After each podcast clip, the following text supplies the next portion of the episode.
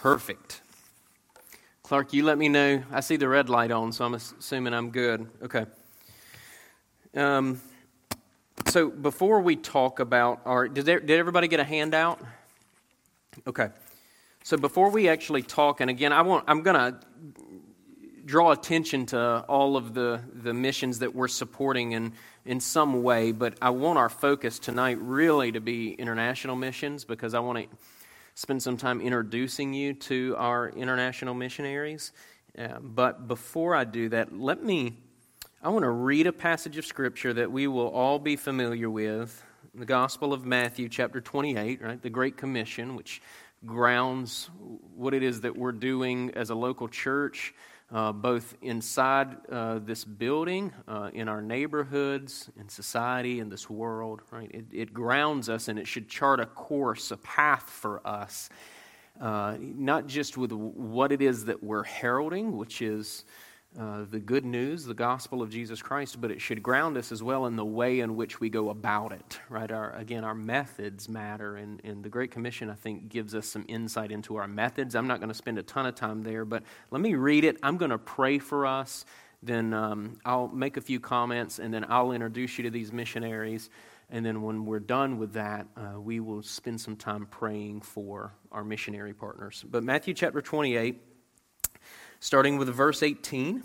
Right, and Jesus came and said to them, All authority in heaven and on earth has been given to me. Go therefore and make disciples of all nations, baptizing them in the name of the Father, and of the Son, and of the Holy Spirit, teaching them to observe all that I've commanded you. And behold, I am with you always to the end of the age. We pray. Lord, thank you for this evening, God. Thank you for my brothers and sisters that were able to come out, God. I um, I pray that you would help us to be a church, God, that is passionate about uh, seeing the nations uh, brought to faith and brought to obedience, Lord. And so, um, so that requires a, a mission perspective for us. And I pray, Lord, that, uh, that, that we would be motivated to pray for and to support, God, financially, uh, the gospel work that you're doing uh, in the world. And we love you. Thank you for all that you've entrusted to us. And I pray this in Jesus' name. Amen. So, just a few things about this passage, some of which would, will be review, but uh, things we need to always keep in perspective as it relates to our Christian life, as it relates to uh, our missionary endeavors. The, first and foremost, uh, and you'll know what I'm about to say, is this: is that Christ Jesus has authority. Right? He says, "All authority in heaven and on earth has been given to me." Right? And so we go not in our own authority, or we're supporting missionaries not in their own authority, but it's in the authority of Christ Jesus that uh, we worship. It's in the authority of Christ Jesus uh, that we uh, promote the gospel of Christ. It's in the authority of Jesus Christ that we support missionaries that are promoting the gospel of Jesus Christ. And so missions would not be possible if Christ didn't have authority, right? And so the, the very fact that Christ has authority in heaven and on earth should fuel our motivation to be able to um, promote the lordship of Jesus Christ, uh, knowing that God will accomplish exactly what He intends to accomplish through our obedience to fulfilling the Great Commission. And so the authority of Christ should always be the very thing that drives and motivates us in our missions. Okay, and so we go in light of that and we make disciples of all nations, right? And so we want to be a people that are committed um, to making disciples from people from every tribe and every tongue and every language, right? The gospel is, is, uh, is not localized here, right? In the Old Testament, you could see a lot of times the Israelites always kind of fumbling over themselves, hoarding, if you would, uh, thinking that the gospel uh, or that God's plan was just for them, when in fact, uh, the gospel came to us. It came to uh, the Jews first and then extended out beyond that. It, it, it, there was always a more global, broader uh, plan uh, that God had in his redeeming of the world. And so we should be all nations in our perspective. Um, and we, when we make disciples um, through uh, the, the message of repentance and faith, repentance of sin and faith in the exclusive Savior, our exclusive Savior, Jesus Christ, we give them a Trinitarian baptism. And so, um, so one of the defining characteristics of the Christian faith is that we confess that God is one uh, and that God uh, exists, uh, coexists, is co eternal with three persons Father, Son, and Holy Spirit. So God is one, God is three. And we give a Trinitarian baptism Father, Son, and Holy Spirit. And then an often neglected part of the Great Commission is that we are to teach them all that Christ has commanded. All right, and so, uh, and you've heard me say this before, but we're to be a whole counsel of God's word people. And so the Great Commission isn't successful, the Great Commission isn't completed until not only have, uh, have disciples been made in every tribe, tongue, and nation, but that uh, the disciples making up that nation are to be brought into submission to the very words of God. And so when, when all of God's nations uh, have been brought into obedience to the Word of God, that will then complete the Great Commission. And so and I would, and I've said this before, we can't do that apart from a local church component. And so, one of the, uh, the primary ways and, and the thing that excites us the most as an elder team about um, various missionary endeavors is we want to partner with missionaries that are like minded in their perspective of the Great Commission. We want to partner with missionaries that uh, are committed uh, to preaching the gospel, uh, to training pastors, and to planting local churches. Uh, and, and any ministry that comes out of that, a mercy ministry, an orphanage, anything like that, we want that to be auxiliary uh, to the local church. And so we want to make strategic partnerships uh, with people that are theologically like minded about God and His gospel and His word.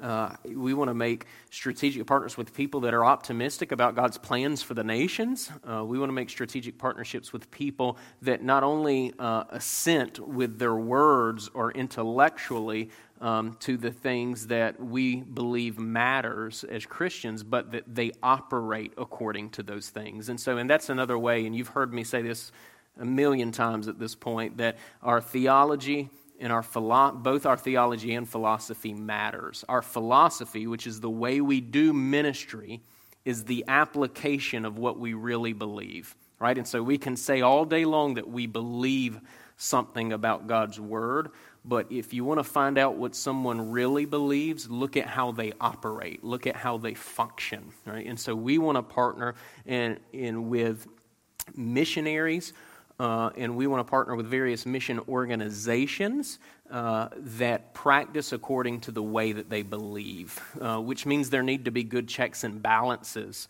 uh, as it relates to just accountability for uh, what these um, missionaries believe and how they function. And so, with, with that, just as a little bit of a backdrop, I wanted to give you, I want to introduce you some um, to a few people that we are supporting in various ways, uh, a few of them directly, some of them indirectly. Uh, and so I'm going to look first at this international mission sheet that we handed you. And so uh, at the very top, and this is in no particular order, it's not even in alphabetical order now that I'm looking at it, um, but the uh, uh, Jesse and Candy Rose are two missionaries that are committed to Japan is an open country. Right? It's legal to uh, talk about God, talk about His gospel. It's legal to evangelize in the country of Japan. Uh, yet, um, 97, and this is in your notes here 97.9% of the population is unreached. Uh, the largest part of the population is uh, Buddhist they're Buddhist, and so 68.1% being Buddhist. Uh, it is a difficult culture to penetrate. Uh, it's a very personal, kind of individual culture, um, and it, it's, it's, it's difficult to even be hospitable uh, in, uh, in this particular culture. But the, uh, Jesse and Candy Rose have been there for about a decade, um, and their aim uh, is to is to plant a local church. And so I, I talked with Jesse uh, just a couple of weeks ago, and there seems to be some real traction after a decade of work. Um, it looks like they're going to be able to plant uh, a, a gospel centered, gospel preaching local church. And they're mobilizing to do that with some Christians that they've been networking with in country. Uh, the organization that initially uh, Jesse and Candy partnered with is Pioneer uh, Missions, um, but they um, they're a godly couple.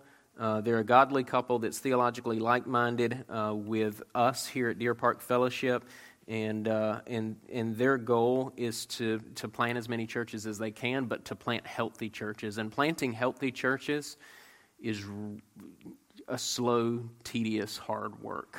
And, and so it's nothing that really can be expedited. It's nothing that can be put on the fast track. And, and so I think that the evidence that they've been there over a decade not only shows their commitment, but it shows how hard it is to um, bring together a people, right? And, and so when I think of uh, a couple of weeks ago when we were talking about being faithful and not being discouraged by seeing this uh, eclipse of fruit, right? Faithfulness before fruitfulness.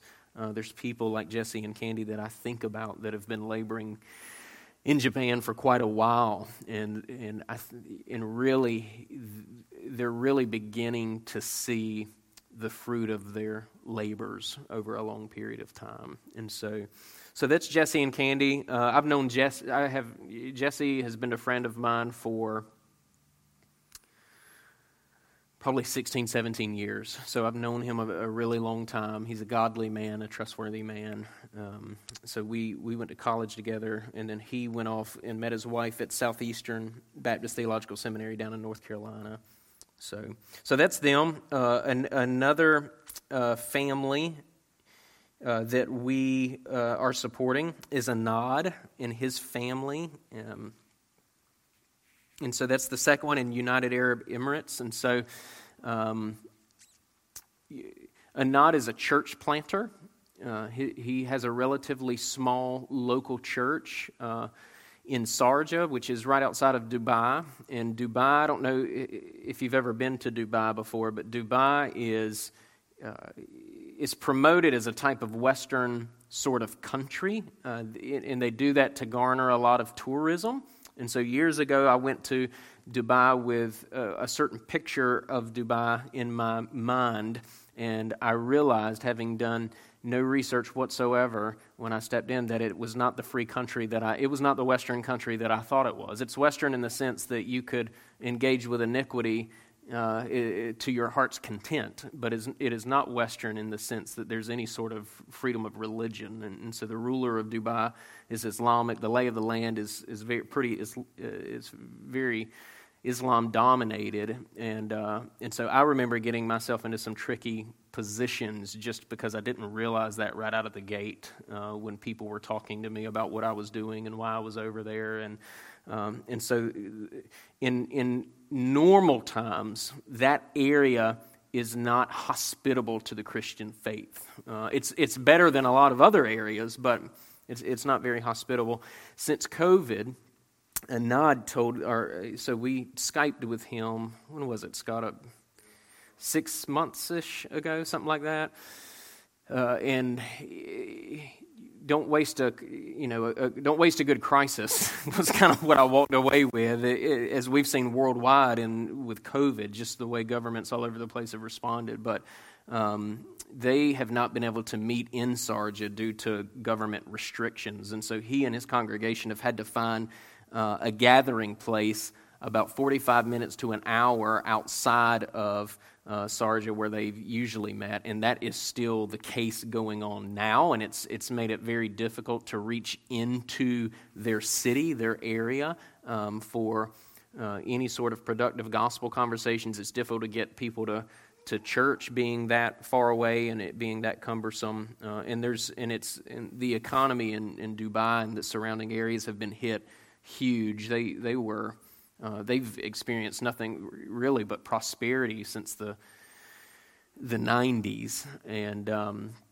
and over the last several years have fallen into economic hardship. No one is actually from Dubai either. It's an interesting place. Everyone comes to Dubai from economic, for economic op- opportunity. And so, literally, when you go to Dubai, you can look around and it's like you're seeing people from every tribe, tongue, and nation in Dubai. But, but they're struggling financially. They, um, uh, they're struggling to find a, a, a, place to meet, and it's all been a trickle down from some of the COVID stuff that's going on. But he is the founding pastor of Grace Evangelical Church, and uh, um, it, is a, it is a good gospel preaching, healthy local church. It's a church plant out of another church, and so um, Anad went through. He's a, he's a graduate of a particular seminary, but even before that, he did an internship uh, with a church called United Christian Church of Dubai, uh, which is a very healthy uh, local church in Dubai that seeks to, uh, right in the heart of Dubai, train pastors. And because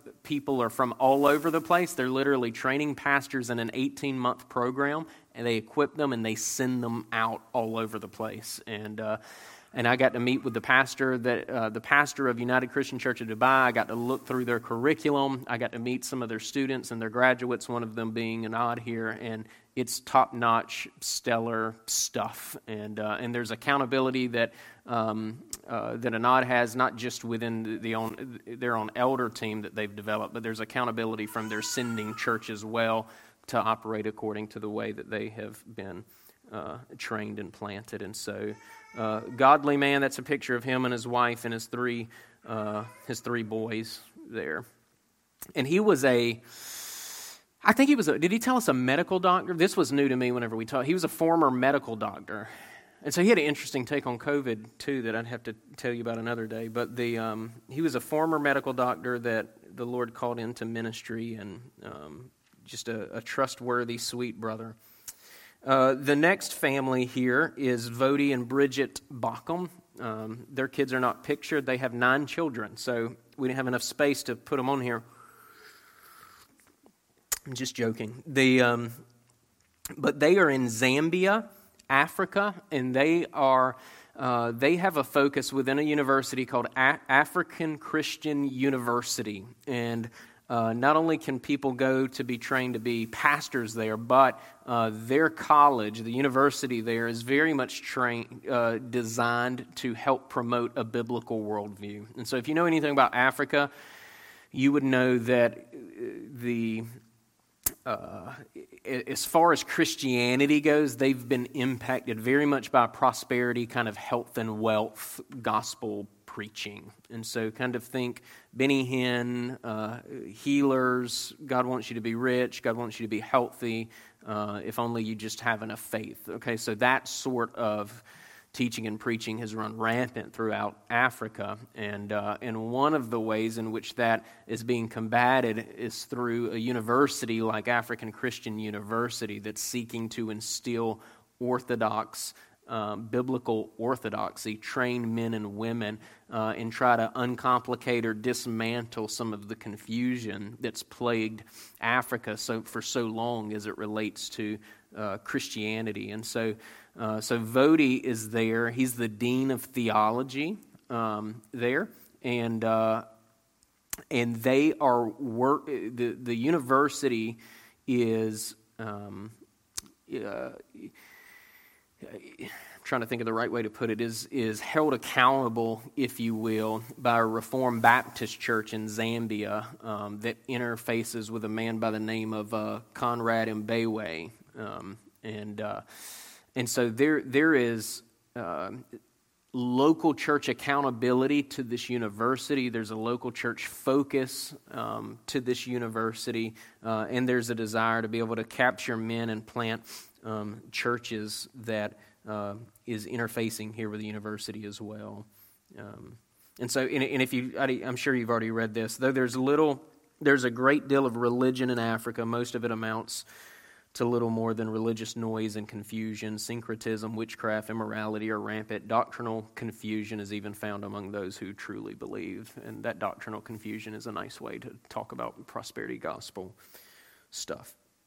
And so that that's Voddie. I don't has any have you guys been familiar with Vodian Baucham's ministry prior to me just saying that? So he was a pastor in Texas for a long time. He's published some really helpful books uh, on parenting, on local church. Uh, we've got a book by him that's fantastic just on kind of the current stuff that we see going on in our society. It's called Fault Lines, that's out in our library uh, as well. And so he, he's you got that book, and so yeah, it's a fantastic book. Yeah, really, really good book. And so he he is um, he is a sharp, godly man. And uh, Clark just went down. Um, you just got back last week. I'm trying to get all my thoughts together. Clark went down to Florida for seminary for the last couple of weeks, and Voddie was uh, teaching the class that Clark was a part of while he was down there. And so, um, so the. Uh, um, very encouraging brother in the Lord. And then we have Jordan here, which really is, is Georgia. Um, it's Eurasia. And so you guys remember Pastor Randy, who has deep roots here at Deer Park. And so, Pastor Randy, we're supporting Pastor Randy's family by supporting the Southern Baptist Conservatives of Virginia through the IMB. And, uh, and so, Pastor Randy is working to help train some pastors uh, through uh, an organization called the Timothy Initiative, and um, uh, for the safe with the hopes of planting some churches. And so, some of the work that Pastor Randy did back in Kazakhstan. Uh, has given them an opportunity to continue to do that same type of work um, uh, just across the Caspian Sea. And, uh, and so that is uh, where they're located, and that's where they're spending the foreseeable future. And so, um, so we're able to partner with them by partnering with the Southern Baptist Convention, that uh, is their sending agency, is their mission agency, and you can certainly sign up to receive their newsletters when they send them out. But he emailed me just on the back, which I'll you know, point out to you in a minute. The, on the back of the sheet, he emailed me a list of things that we could specifically be praying for for he and his family um, as they labor over there. Uh, and then the last, um, this is an organization, not a particular individual, is Heart Cry Missionary Society. They're based out of Radford, Virginia, so they're just right down the road, the organization. Their executive director is a man named Paul Washer, and, uh, and the organization looks to uh, train indigenous pastors when possible um, to plant healthy local churches in environments that are not in unreached environments. And so a lot of the missionaries, it's not the only thing that they do, but that's really a primary thing that they do. A lot of their missionaries, their identities are protected um, because it would be dangerous for their identities to get out. And so uh, I would encourage you to go to their website, which is heartcrymissionary.com, and you can see. Um, a list of all the different places that Heart uh, Cry Missionary Society is actively engaged in, but there is a thorough vetting and training of the pastors, and there is uh, an accountability not to just the theology, but again, there's an accountability to the philosophy. And so, say a pastor just uh, gives some sort of assent, he and his elder team, to a certain or, to an orthodox confession, but they begin to operate in ways that contradict that uh, Heart Cry Missionary Society will pull their funding and pull their support if they're not able to remedy that in a timely manner. And so, um, and so if you've never heard of Paul Washer, uh, he's a fantastic missionary, gospel preacher. Uh, you could uh, look up more about him as well. He's written some really helpful um, books as well that. Um, you may be encouraged by. So, on the back, all of our missionaries have sent us um, some things that we could specifically be, be praying for them about. As you can see, some have sent us more information than others have, uh, have sent us. But um, these are the things that I am hoping that we can pray for tonight um, for our missionaries. And I, they know that we're talking about them tonight, and they know that we're praying for them. And, and they really, truly appreciate both financial support and they appreciate the prayer as well. And then quickly, because that was what I wanted to spend the bulk of the time, and then I would I was going to open it up to you guys to be able to ask any questions you want. Um, a, a, few things that um, that we're engaged with just locally. CareNet Peninsula, as you guys know, which seeks to um, to really target um, uh, moms who are facing unplanned pregnancy that are uh, potentially abortion minded. Uh, they're, they're trying to reach them with the gospel, they're trying to convince them to save their child. And, uh, and to be able to resource them and connect them. And, and they're even interested in connecting them with, with mentors in local churches. And so, if um, any of our women in the church, particularly, have a heart to be able to mentor some of these women that are um, coming out of some pretty horrible um, situations, don't hesitate to let me know. I'd love to connect you with uh, Ryan over at uh, CareNet Peninsula. And Ryan Holloway is the executive director there, and he is a member at Coastal Church Yorktown. And, uh, and then Pastor Sean Brown, the lead pastor at Coastal Church, is now on the board of CareNet uh, Peninsula.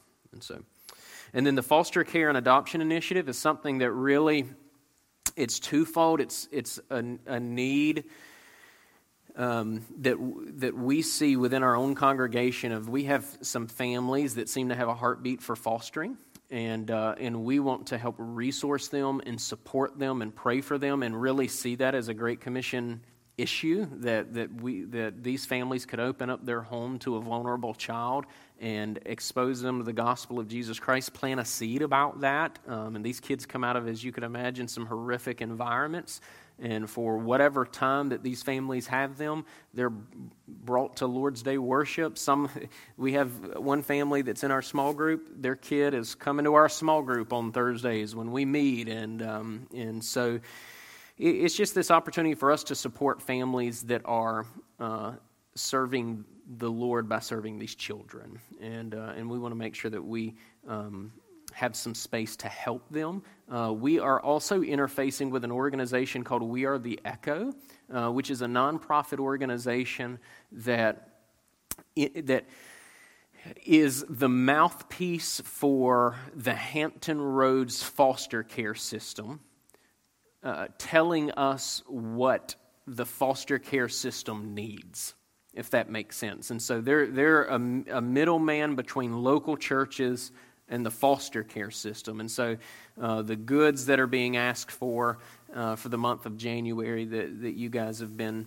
um, donating or bringing is uh, that is information that we got from We Are the Echo that we will this week take and drop off at their headquarters, and they'll make sure they get it to where it needs to go. And so um, and so, so that's the foster and adoption initiative. The adoption part of the foster care is uh, genuinely adoption being a Great Commission issue as well. The elders, uh, we kind of have a vision for if there's a family in our church that um, the Lord stirs in them to, uh, to adopt a kid. We want to be able to, to help with that some financially. And so we're wanting to create space in our budget to be able to help a member of our church to adopt uh, a child if, uh, if that's the case. So, um, so that's the adoption part of that as well. We want to we want to be people that are, are caring for, for the vulnerable, right? And, and we want to make sure that we're tying that to the Great Commission.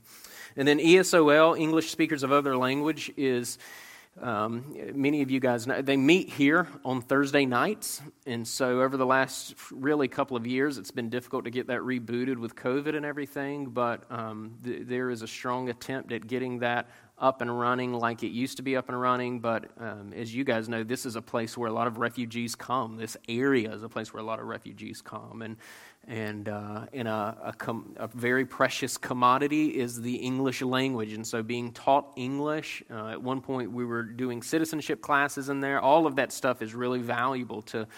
Um, uh, to, to some of these refugees and these people that are immigrating here. And, uh, and while the many of them are not open to the gospel. They hand their kids over a lot of times for uh, to be watched over while they're learning, and and there's um, an aim to be strategic about exposing their children to the gospel of Jesus Christ. And, and so, um, and, and there's just relationships that people that are volunteering in there try to prayerfully cultivate, hoping that they can have some gospel conversations from eh, literally people from all over the world. Uh, Caleb Montemayor was the executive director of that. He just resigned. Um, like two weeks ago, he took a job as the volunteer coordinator at Riverside Hospital, and um, and so I met with him last Thursday morning to talk about that, and um, he is going to continue to volunteer in ESOL uh, and uh, in some other places that he's volunteering for Coastal. But I think the reins have been handed over uh, to Joey Harris. If you guys remember Joey Harris, he was a missionary in Honduras. Uh, that Coastal supported for a long time. And so they have come back over, he and his family. Right now, they're living in the, the house in the back of the property here, he and Leslie and their two kids. And so he is uh, he has gone on staff, and I think is over. This is one of the uh, one of the areas of ministry that he's overseeing. Him and a lady named Susan Butcher are. Uh, kind of running things for ESOL, but they're meeting on Thursday nights here, six fifteen to eight thirty. So, in, in Joey's email is at uh, is there on the bottom. And then the food mission, uh, you guys know we, uh, we partner with Coastal. Uh, to me, there's no sense in trying to duplicate what Coastal's doing just two miles down the road. Coastal's food ministry is top notch. And so we have an opportunity to continue to support that with volunteer hours, uh, with, with canned goods, and, and, and we have a lot of people in the church body that are actively volunteering uh, in that ministry. And so. And then PRM uh, is honestly a, a, ministry we have not interfaced with a whole lot since being here, but it's one we wanted to keep on the radar because it is an opportunity um, to be able to go and uh, cook breakfast for some men that are, uh, this is in, in some way a, a, house for people that are coming out of um, addictions or overcoming addictions, trying to get their feet on the ground. There's some certain mile markers these men have to hit in order to be at this home. Uh, one of them is a chapel that's provided for them, which um, we've spoken at before and uh, one is actually getting a job. Um, and, and so the Peninsula Rescue Mission is, is uh, a, a, ministry that seeks to get men um, back on their feet that have made some bad decisions prior to that. And so, like I said, while we haven't really engaged with them since being here, it's a, um, it's a good ministry that um, would be good to keep on our radar. But anyways, that is just a, a, a, bit of a bird's eye view of the missionary um, partners that we have. Do you guys have any questions about any of them? Or is there anything that I've said that's not clear? Always run that risk.